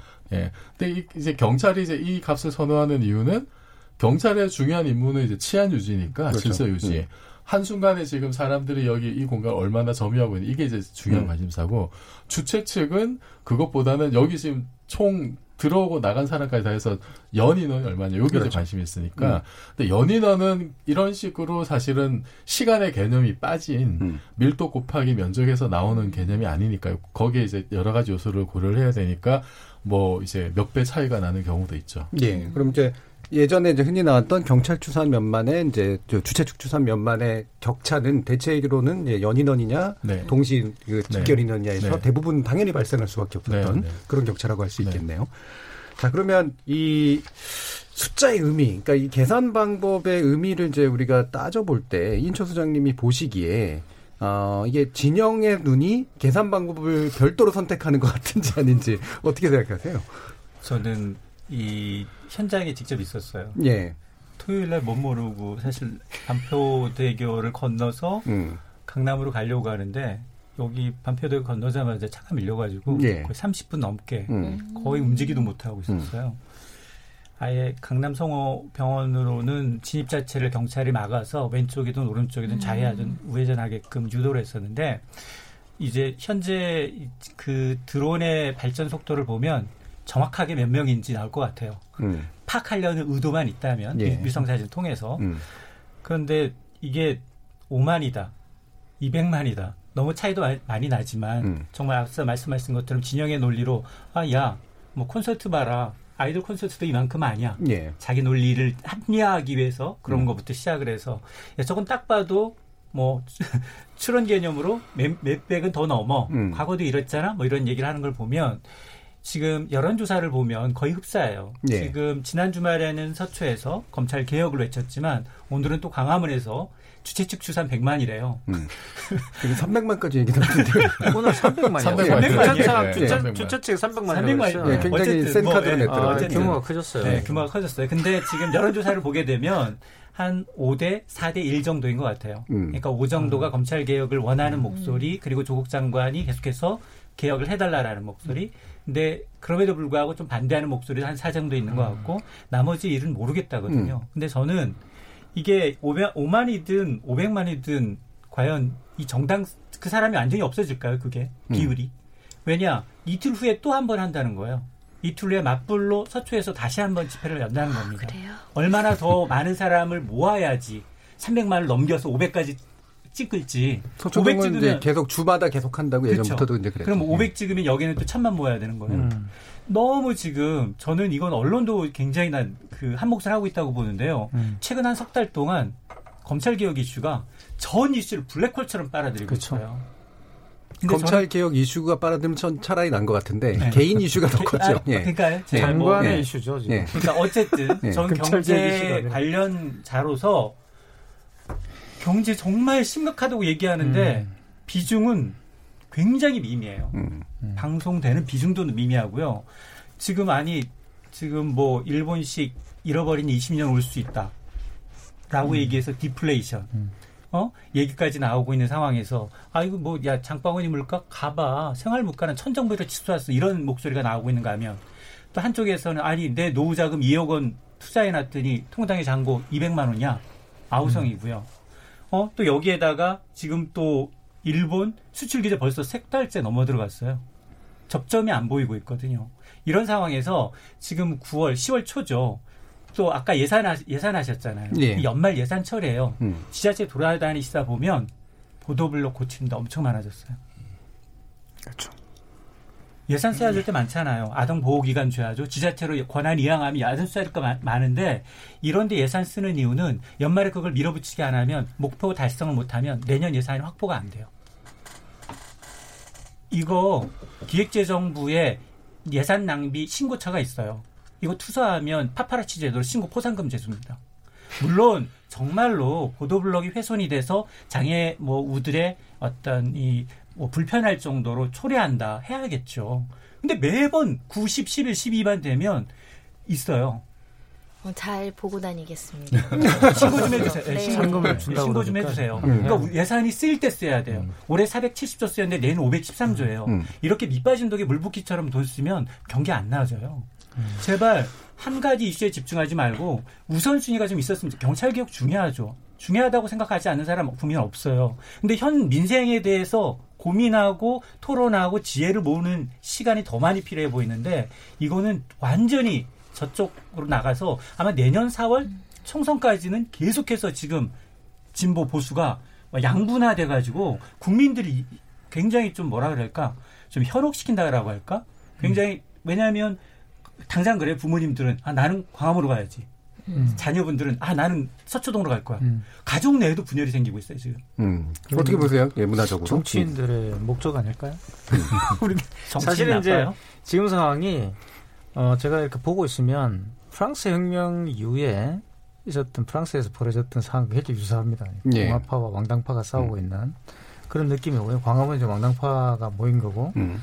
서초동에는 공화파가 모인 건데 결국은 이제 어 보나파르트 나폴레옹이 나와서 이제 다 평정하죠. 예. 이제 그런 어떤 느낌. 그래서 이제 그걸 보통 이제 정치학에서는 보나파르트주의라고 이제 예. 하지 않습니까? 한국에서 보나파르트주의자를 뭐 꼽아보라면 박정희 전 음. 대통령이죠. 음. 사실 그런 분인데 왜냐하면 이분이 독재는 했지만 사실 그냥 혼자 독재를 한 게 아니라 말 그대로 군중을 동원해서 예. 항상 군중 정치를 해왔 하면서 자기 어떤 독재를 했단 말이에요. 유신도 마찬가지였고. 그래서 사실 그렇게 좋은 건 아닙니다. 군중 동원을 해서 이런 문제를 해결한다는 것은 예. 그렇게 좋은 것은 아니죠. 그래서 남미가 말씀하신 것처럼 남미가 그 굉장히 그런 어 민주주의 어떤 그런 어 혁명들을 굉장히 많이 했다가 나중에 다 이렇게 경제적인 침체라 이런 걸 겪으면서 굉장히 문제가 많이 됐던 것도 어 사실 정치인들이 제대로 정치를 안 해서 그런 것이 굉장히 많거든요. 지금 예. 돌이켜 보면은 지금 어, 우리나라 같은 경우 특히 저는 이 검찰개혁 굉장히 중요하다 보는데 검찰개혁의 당사자는 사실 어, 서초동에 있는 게 아니라 국회에 있는 거죠. 그러니까 그렇죠. 국회에서 사실은 되게 이 문제와 관련된. 입법을 예. 해야 되고요. 그 청와대와 국회에 가서 사실은 음. 이제 시위를 해야 되는 거죠. 이 문제에 대해서 관찰을 시키고자 한다면. 근데 뭐 청와대는 의지가 있으시니까 국회에 가서 이제 요구를 해야 되고 이와 관련된 그런 내용들을 해야 되나 그렇지 않고 지금 계속 이렇게 새 싸움으로 가게 되면 정말 우리가 원하는 어떤 그런 문제들도 해결하지 못할 것 같고 또 금방 지적하셨던 것처럼 이거보다 사실 더 중요한 사안이 많이 있는데 어떤 분들에게 이게 가장 중요한 사안이겠지만 민주주의라는 건 또 그런 게 아니잖아요, 그죠? 예. 이제 그런 다양한 목소리를 들을 수 있는 기회들이 좀 박탈될 수 있- 있다고 보고 이게 또 계속 숫자로 이렇게 표현되면은 상당히 이거는 초등학교 운동회도 아니고 이게 계속 나와가지고 뭔가 어, 내가 더 많은 세를 풀렸어 이렇게 주장하는 것은 사실 민주주의적인 것도 아니거든요. 예. 그러면 여론조사에서 대통령을 뽑으면 되지 선거를 왜 합니까? 그러니까 음. 사실 정치라는 것은 많은 숫자가 모여서 그걸 지지한다고 옳은 걸 뜻하지 않아요. 그러니까 그러면 히틀러는 그러면 옳은 것이었나요? 70만 명이 뉴른베르크에 모여가지고 이 사람을 환영했는데 그 당시로 본다면 어마어마한 군중이었잖아요. 그 군중의 힘으로 이 사람이 사실은 그 많은 전쟁도 이렇게 다 했던 거잖아요. 음. 그러니까 그렇다고 해서 우리가 반드시 히틀러가 옳, 옳다고 말을 할 수는 없는 거거든요. 마찬가지예요. 정치라는 것은 옳은, 옳은 것은 소수일 수도 있죠. 예. 그래서 이런 부분들을 토론할 수 있는 장들을 열어줘야 되고 거기는 언론의 책임도 분명히 있습니다. 그러니까 많은 부분들에서 그 예, 조금 다르게 교수님. 생각하는데 예. 우선은 제가 이제 그 숫자에 민감한 물리학자다 보니까 음. 그 이렇게 숫자가 중요하지 않다고 하는데 사람들이 또 궁금해하고 그 그렇죠. 그래서 저는 이제 솔직히 얘기하면은 당일날 그 서초동에 있었고요. 어 그래서 당사자 중에 한 명이니까 이제 그거는 여러분들께서 좀 이제 감안하시고 들으셔야 예. 되는데 그 경찰이 그 추산할 때 쓰는 이제 그 임금 그 제곱미터당 세 명으로 이제 대충 계산을 해 보면은 당시 그 서초동에 이제 도로 폭이 대충 한 50m고 그 다음에 시위대가 이렇게 늘어서 있던 도로가 남북 방향으로 있는 게 한 1.2km 정도 돼요. 동서 예. 방향으로 교대역까지가 한 800m고 그래서 한 2km 정도의 길이에 50m 폭의 도로를 채운 겁니다. 그러면 한 10만 제곱미터가 돼요. 10만 제곱미터에다가 경찰의 그 밀도 제곱미터당 3명 하면은 그것만 30만이에요. 예. 사실은. 근데 그거는 이제 가로 세로 1m에 3명이 들어간 건 조금 넉넉한 편입니다. 성인 남자의 어깨가 105 사이즈면 한 50cm 정도 되거든요. 예. 그러니까 밀착하면은 좌우로 1m 안에 두 명이 들어가요.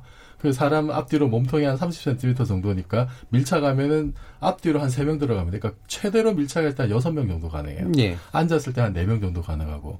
그러니까 만약에 네, 제곱미터당 4명에서 6명 이렇게 하면은 그러면 이제 40만에서 60만 정도 되는 거죠. 예. 그럼 대략 한 50만 정도라고 했을 때 음. 그건 이제 순간 최대 예. 그 이제 인원수고 여기에 연인원 개념을 도입하려면은 가장 간단한 방법이 어떤 거냐면은 최대 인원이 유지된 시간이 얼마냐. 음. 대충 뭐 집회 시간이죠. 한 3시간 했습니다. 그런데 평균 몇, 몇 시간 머무느냐, 사람들이. 예. 뭐, 그건 사람마다 다르겠지만 대충 이제 한 영화 관람 시간 2시간 정도. 음. 2시간 지나면 지루하잖아요. 화장실 가야죠. 네. 2시간 정도 하면 그럼 한 1.5배 정도 됩니다. 음. 그러니까 40만에서 한 50만에 1.5배 정도 하면은 대략 한 75만 정도 되거든요. 그러니까 뭐 아주 100만, 100만이 정확하게 안 된다 하더라도 그럼 75만 40, 한 50만에서 80만 정도 되는 그 인원을 어떻게 해석할 거냐 이제 이런 문제 사실 남는 거고 오늘 광화문에서 열린 그 집회도 저는 이런 시각으로 한번 그 우리 청취자 여러분들께서도 좀 이렇게 다른 보도나 이제 주최측 경, 뭐 이런, 이런 숫자 휘둘리지 말고 냉정하게 한번 볼 필요는 있다. 예. 그리고 또 하나 저는 이제 왜 이게 서초동 집회가 중요했냐면은 지금 그 이 조국 대전이 벌어지고 나서 여론 지형이라고 하는 게 여론의 그 뭐 그 어떤 보도해 보도했던 행태나 이런 거 보면 거의 one side였거든요. 예. 거의 뭐 90대 10 정도의 비율로 좀 일방적으로 몰아붙이기를 했고 여기에 이제 공권력까지 더해진 거잖아요, 사실은. 예. 그런데 그런 상황에도 불구하고 사람들이 자발적으로 지금 서초동에 지금 뭐 수십만이나 사람들이 모여가지고 그게 아니다. 음. 라고 지금 목소리를 내는 거거든요. 저는 이게 굉장히 좀 그 2016년 탄핵대하고는 또 다른 양상이라고 저는 생각을 해요. 예. 그럼 이 사람들이 도대체 어디서 어떻게 정보를 얻고 어떤 판단을 내렸길래 주류 언론과 대한민국의 온갖 언론이 두 달 가까이 떠들어댔던 것을 다 거부하고 그게 아니다라고 하고 왜 검찰을 개혁하겠다고 지금 나섰느냐. 저는 이거는 그 자체로도 상당히 좀 그 관심과 연구를 가져야 될. 예. 그 대한민국의 그 지금 시위가 이렇게 뭐 일어나고 직접 행동에 나섰던 역사에서도 상당히 좀 주목해 볼 흐름이지 않을까라고 저는 그렇게 생각합니다. 예. 이게 이제 뭐 세세한 분석까지 어떻게 접근하냐에 따라서 뭐 시각은 충분히 차이가 있을 수 있을 것 같은데 예를 들면 이제 이 집회 뭐 시위 숫자만 집중하는 거 아니라 또 어떤 이슈로 어떤 방식으로 어떤 목소리가 나왔는가 에 대해서는 이제 각 특히 정치 세력들이나 이제 뭐 여론을 관찰하는 사람들은 들여다볼 필요는 있는 것 같아요.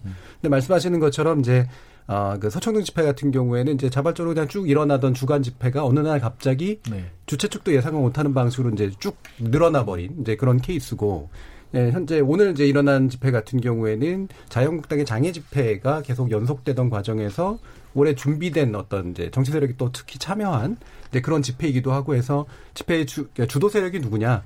그다음에 거기에 표출된 것도 예를 들면 한쪽에서는 검찰 개혁이라면 이쪽에서는 이제 조국 사퇴, 뭐 이제 문재인 정부 사퇴, 뭐 이런 건데 그 두 가지가 이제 사실 반대의 목소리냐 아니면 약간은 좀 다른 결을 가지고 있는 목소리냐, 뭐 이런 것들도 좀 볼 필요는 있는 것 같아요. 근데 서초에서 이제 집회 참석하셨던 분들도 검찰 개혁에 찬성했던 분들은 압도적으로 많아. 네. 그런데 조국 장관이 계속해서 이 직무를 해야 되느냐에 대해서는 반신반의하시는 분들도 꽤 있는 것 같고 오늘 광화문 집회 참석하신 분들 가운데도 검찰 개혁에 반대한다가 아니라 조국 장관이 퇴진해야 된다. 또 일부에서는 더 나아가서 아예 문재인 대통령이 탄핵까지 얘기하는 네. 굉장히 다른 목소리가 들어가 그렇죠. 있는 목소리가 거예요. 상당히 네. 다양해요. 그 다양- 안에 들어가면. 스펙트럼이 다양한데 음. 단지 우리가 한쪽은 한국당이 음. 한쪽은 또 민주당이 이렇게 양당 분열해서 완전 여론을 양분화 시켜 버리는 그러니까 경계에 있는 사람도 분명히 있고 약간 나는 저쪽에 더 가까운데 내가 왜 여기 있지 이런 사람들이 분명히 있다는 겁니다. 근데 저는요 그 집회를 가지고 지금 와갈방하면 안 된다고 보고요. 음. 그건 국민의 뜻이에요. 예. 그렇죠. 저는 중요한 것은 정치인이고요. 저는 정치인이 수초 집회를 왜 갔는지도 모르고 사실 그 정치인들도 가서는 안 될 사람들이 가서 지금 거기서 발언을 해서 문제가 되고 있고요. 어, 미투에 걸린 분도 거기 계시고 이제 이런단 말이에요. 그럼 좀 안 나왔으면 좋겠는데. 음. 어, 저도 아시는 분이지만 어쨌든 좀 안 나왔으면 좋겠어요. 근데 어, 제 느낌은 뭐냐 그러면 그런 분들이 왜 모였나 이런 걸 가지고 논의하는 것은 저는 어, 이 지식 을 갖고 있는 쉽게 말하면 이런 전문인들이 그런 일을 하면 안 된다고 봅니다. 그런 분들 모, 모인 거죠. 그러게 그게 또 우리 같은 분들도 많이 나갔고 저는 정치인들이 그러면 거기에 맞췄으면 거기 편성할 게 아니라 야 그러니까 우리가 이기지 않아 이런 게 아니라 그냥 안을 내놔야 되는 거죠. 네. 지금 여당이나 청와대에서 솔직히 이 검찰 개혁 이야기는 많이 하고 있지만 검찰 개혁이 문제에 대해서 지금 그림을 그린 게 있냐는 거죠. 예. 검찰 개혁의 결과는 이야기 많이 했어요. 공수처 설치 뭐 이런 이야기 했지 않습니까? 국민의 편의 검찰. 근데 그거는 검찰 개혁 과정 속에서 만들어지는 결과물이에요. 거기에 동의하지 않을 국민이 누가 있겠어요, 그러니까. 다 동의합니다, 그러니까. 근데 문제는 그 방법을 내놔야 된다는 거죠. 근데 방법은 어제 어제 그제 저희 연립토론에서 많이 얘기했습니다. 근데 사실 검, 검찰 개혁이 근데 그게 이렇게- 전문인들의 발표지. 아니, 예. 아니 그러니까 논의죠. 검찰 개혁을 하는 음. 것이 저는 어떻게 생각하냐면 뭐 그쪽 전문가는 아닙니다만 일반 국민의 입장에서 볼 때는 검찰 개혁이 무슨 뭐 어디서 중요한 안을 내는 것도 중요하죠. 뭐 전문 정책은. 근데 저는 지금 이 어떤 느낌이냐면은 아 이게 조국 장관이 어쨌든 저렇게 좀 이렇게 그 악의적인 의혹이 일부 이제 있는 것 같은데 그런 거를 이렇게 끝까지 버티면서 물러나지 않고 저렇게 어 뭐 자기 나름 이제 좀 억울하고 부당한 면에 맞서서 자리를 지키는 것 자체가 저거 자체가 어쩌면 검찰 개혁의 시작이다. 예. 국민들이 거기에 동의하는 사람들이 서초동에 간 게 아니라 저는 그렇게 생각해요. 예. 그냥 검찰 개혁이라고 하는 게 물론 이제 국회나 이런 데서 이루어지면 좋겠지만 그게 지금 새 정부 출범하고 2년 반 동안 아무것도 안 되는 상황에서 그러면 국민이라도 나서서 검찰 개혁에 힘을 실어줘야겠다. 근데 그것이 어떤 뭐 법안을 만들거나 물론 그렇게 되면 좋겠는데 그것이 안 되는 상황에서 검찰 개혁의 출발점이 뭐냐? 그렇게 큰 잘못이 없어 보이는 주무장관을 유사 이래로 저렇게 광범위하게 사람 잡듯이 이렇게 매도하면서 쫓아내려는 저 검찰에 맞서는 게 그게 검찰 개혁의 시작이지 않겠느냐라고 사람들 생각 같아요. 예. 저는 그 부분도 헤아려야 된다. 물론 이제 정치하는 사람들은 그걸 어떻게 제도할 건가 고민해야 되겠지만 서초동의 모임 민심의 본질이 무엇이냐. 이미 검찰 개혁은 어떤 형태로 시작이 됐다는 거죠. 조국 장관은 조국 장관 나름대로 그 온갖 수모를 겪으면서 가- 정말 누구 말대로 가정이 파탄나는 것까지 감내하면서 그렇게 자리를 지킨 것이 물론 뭐 자기 장관 자리 욕심나서 그랬을지는 모르겠습니다만 또 다른 시각에서 보자면 그렇게 버티는 것이 검찰 개혁의 자기 나름의 검찰 개혁의 시작이라고 본 것이고 거기에 동정 국민들이 서초도에 간 게 아니냐. 예. 저는 이 마음도 한번 살펴봐야 된다고 봅니다. 그 뭐 집회 관련된 내용들은 우리가 지식 토크니까 요 정도로만 하고 다시 숫자로 좀 돌아와서 여러분들 어떠세요? 그러니까 숫자 집회 시위 숫자가 중요하다 중요하지 않다는 견해들은 있을 수 있는데 이거를 추산해서 어쨌든 누군가가 좀 알아먹기 쉽게 밝히는 게 좋다. 아니다. 아예 그냥 시위 숫자 이런 거 얘기는 하지도 말자. 이게 어떻게 보세요? 이게 경찰에서 예, 손대기 어렵네. 2017년 1월부터 공식적으로 집계해서 발표 안 한다는 거잖아요. 박근혜 최순실 사법농단 사건도 엄청 문제가 됐다라고 합니다. 그러니까 예. 많게는 지금은 똑같죠. 200만 명 차이가 나니까 경찰 추산 얼마, 음. 주체, 참 집회층. 이게 너무 음. 차이가 나는데 심지어 뭐 소송 이야기까지 나오고 왜 경찰을 의도적으로 뭐 축소하냐 또는 확대하느냐. 하지 않았나요? 네, 예, 이런 것 문제가. 예. 계속적으로 발생하니까 단순히 우리는 우리의 기법에 따라서 숫자를 집계해서 발표한 것 뿐인데 질서 음. 유지 목적으로 이게 그렇죠. 정치적으로 이용이 되는 거죠. 예. 이거를 발표하면 정치적으로 유리한 사람들을 인용하고 유리하지 않은 사람은 경찰을 공격하고 이런 일이 비일비재하니까 한 2년 전부터 아예 밝히지 않는다는 거예요. 이번에도 아마 경찰 내부 방식으로 갖고 있을 텐데 공식적으로 오픈을 못 하잖아요. 그러면서도 계속 연구를 해오고 있다라는 거죠. 음. 연구 용역을 한 2천만 원대를 발주해서 한 대학교에 음. 어떤 방식이 가장 적정한지를 문의를 했더니 결국 단위 면적당 밀집도로 추산하는 게 가장 적합한데 페미포. 예. 좀 더 세밀해야 되니까 더 추가 용역을 발주해서 더 연구를 해야 된다. 그게 그 연구 보고서의 그 결론이었다고 하더라고요. 음. 그런 면에 있어서는 이렇게 논란을 하지 말고 음. 용역 몇 천만 원이면 국가 프로젝트 치고는 비싼 편은 아닙니다. 그렇죠. 좀 제대로 연관만 수의 계약 가능한 액수입니다. 좋지 않을까 그런 예. 생각도 좀 들고 있고요. 수- 굳이 이 집회 관리를 위한 숫자 가지고 소송까지 한 분들은 왜 했을까 해서 소송 내용을 좀 보고 싶었는데 알려지지 않고 있더라고요. 그래서 뭐 중간에 철회되지 않았을까도 생각을 하는데 근데 저는 숫자 양면성이 있다고 예, 봐요. 예. 제가 말씀드렸던 것처럼 이건 이제 민주주의 뭐 잘 아시겠지만 민주주의라는 것이 숫자가 아니거든요. 그렇죠. 그게 되게 중요하고요. 왜냐하면 그게 다 전체주의입니다. 숫자로 모든 것을 다 관리하고 자 봐라 다수의 의견이 이것이기 때문에 너희들은 사실 뭐 발언하지 마라 이렇게 이야기하는 게 사실 전체주의예요. 그리고 일반적으로 우리가 이야기하는 전체주의가 대부분 다 숫자 중심으로 운영이 되어 왔단 말입니다. 음. 그래서 숫자에 어두운 면이 있는 거죠. 음. 그래서 이 주- 저는 차라리 경찰 수사에도 뭐 이런 숫자가 나오면 이런 논쟁을 하는 건 굉장히 근전한 거라고 저는 생각해요. 차라리 논쟁은 뭐 괜찮다. 테름이 뭐 예. 온갖 공식 다 이야기하면서 온갖 잡다 뭐 드론 띄워서 근데 음. 사실 드론은 집회 때 띄우면 불법입니다. 그러니까 그러니까 띄우면 안 되죠, 그죠? 어쨌든 그런 그런 문제들 안전상의 이유 때문에 드론을 띄우면 안 된다고 이제 돼 있는데 이거 띄웠잖아요. 그러니까 이런 것들을 논의하는 것들이 저는 건강하다 봐요, 그는. 근데 그렇지 않고 정부에서 숫자를 딱 정해가지고 이거니까 너는 100만, 너 200만이야. 너 윈. 이렇게 이야기하는 것은 민주주의가 아니라고 봐요. 그래서 그런 것들은 그, 좀 아니라고 네. 봐요. 예, 예. 그 2016년에 그런 적이 있어요. IT 업체에서 그 시위 참가자들이 이제 모바일 기계 그 저기 무선 통신 음. 그 신호를 이제 추- 그 잡아 그때도 예. 워낙 숫자 가지고 말이 많으니까 이걸로 이제 그 추정한 게 있어요. 추정을 했는데 그 어, 총 인원은 이제 그때 한뭐 이제 2010년 11월 달에 74만 정도. 근데 피크 타임 때 순간적으로는 한 22만 정도. 예. 그러니까 요거는 이제 22만은 경찰 추산에 가까운 거고 총 음. 인원은 이제 집회 측 추산에 맞는 거죠. 예. 그러니까 사실 지금 우리가 가지고 있는 IT 기술 을 이용하면은 얼마든지 실제 근접하는 이런 데이터 낼 수도 있고 저는 아예 주최 측에서 이런 앱 같은 거 만들어 가지고 음. 자기네들 그 출석 체크하듯이 음. 그럼 자기들 전광판에다가 이렇게 우리 집회 몇 명 왔다 이렇게 하는 것도 저는 재밌을 것 같기는 해요. 집회 예. 예능 만들 아니면은 사실 출석 중국 체크. 네, 네. 중국 같은 데서는 이렇게 뭐 그 안면 인식 기술이 굉장히 뛰어나니까 음. 사실 드론 띄워 가지고 이렇게 사람 얼굴 체크해서 숫자 재는 게. 불가능하진 않은데 그러니까 이게 이게 사실은 그러면 그 정보가 과연 어떻게 될 거냐라는 그러니까. 굉장히 그렇죠. 심각한 문제가 사실 또 생길 수가 있거든요. 예. 이준석 최고위원이 그 교통 예, 지하철. 카드, 네. 지하철하고 버스 그걸로 한번 추산해 보자 이런 주장도 하긴 했었는데 그 당시 이제 서리풀하고 겹치니까 예. 너무 과대되어 있다 이런 주장도 하고 음. 사실 근데, 근데 걸어서 가신 분들도 160만이라 있었어요. 그랬어요. 네. 걸어가신 분들도 꽤 160만. 많아가지고 나중에 바꾼 게 그렇습니다. 네, 나 그것도 지방에서. 버스 타고 저는 가는 20만 분들도 있고 원이라는 해서. 네. 네. 그래서 이제 이게 말씀처럼 이제 사실은 이제 집회 추산 방법은 있고 좀 더 정교하려면 할 수도 있는데 이탁 교수님 말씀하신 것처럼 이게 경찰이 그거를 공인해 주려고 발표하는 그렇죠. 거 이거는 그 방식은. 확실히 아닌 것 같고요. 대신 뭐 경찰은 경찰의 목적으로 집회 시위를 관리하기 위해서 네. 필요한 내적 자료로 활용을 하고 기타 뭐 주최 측이 됐거나 어떤 다른 주체들은 필요하다면 자신의 방법을 개발해서 그거를 어느 정도 공신력을 가질 수 있도록 뭐 네. 얘기하는 방법을 쓰든가 네. 뭐 관련된 사회적 논란은 뭐 어차피 네. 진행될 수 있는 문제가 아닐까 뭐 이런 생각은 해봅니다. 지금 뭐 보니까 참고로 보니까 미국이나 영국, 일본, 프랑스 같은 데들도 또 개별적으로 좀 달라요. 어, 이런 요런 나라들 방금 언급한 나라들은 공개하지 않는다가 원칙이고. 그죠?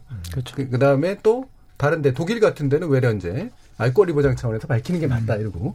그러니까 이것도 결국 보면 나라별로 그걸 어떻게 받아내냐에 따라서 해결 방법이 분명히 다른 그런 조건인 것 같습니다. 아, 이태강 교수님 어떻게 결론을 지으실 수 있어요? 사실 저는 거기에 목적을 가지고 모이셔 모이신 분들 저는 다 그 집회 자체를 하는 걸 굉장히 좋다고 봐요. 근데 이제 그것을 어떤 특정한 정치 세력이 진영론적으로 이용하는 것들은 상당히 좀 문제가 있다. 예. 국민이 그런 발언을 할 수 있고요. 말씀하셨던 그 안에 다양한 목소리가 있잖아요. 그거를 정치인들이 최대한 반영하려고 노력해야 되는 것이 그걸 자기들의 어떤 정치의 이해관계를 위해서 이용하는 것들은 굉장히 위험하다. 예. 민주주의 폐가 된다 이렇게 생각해요. 예.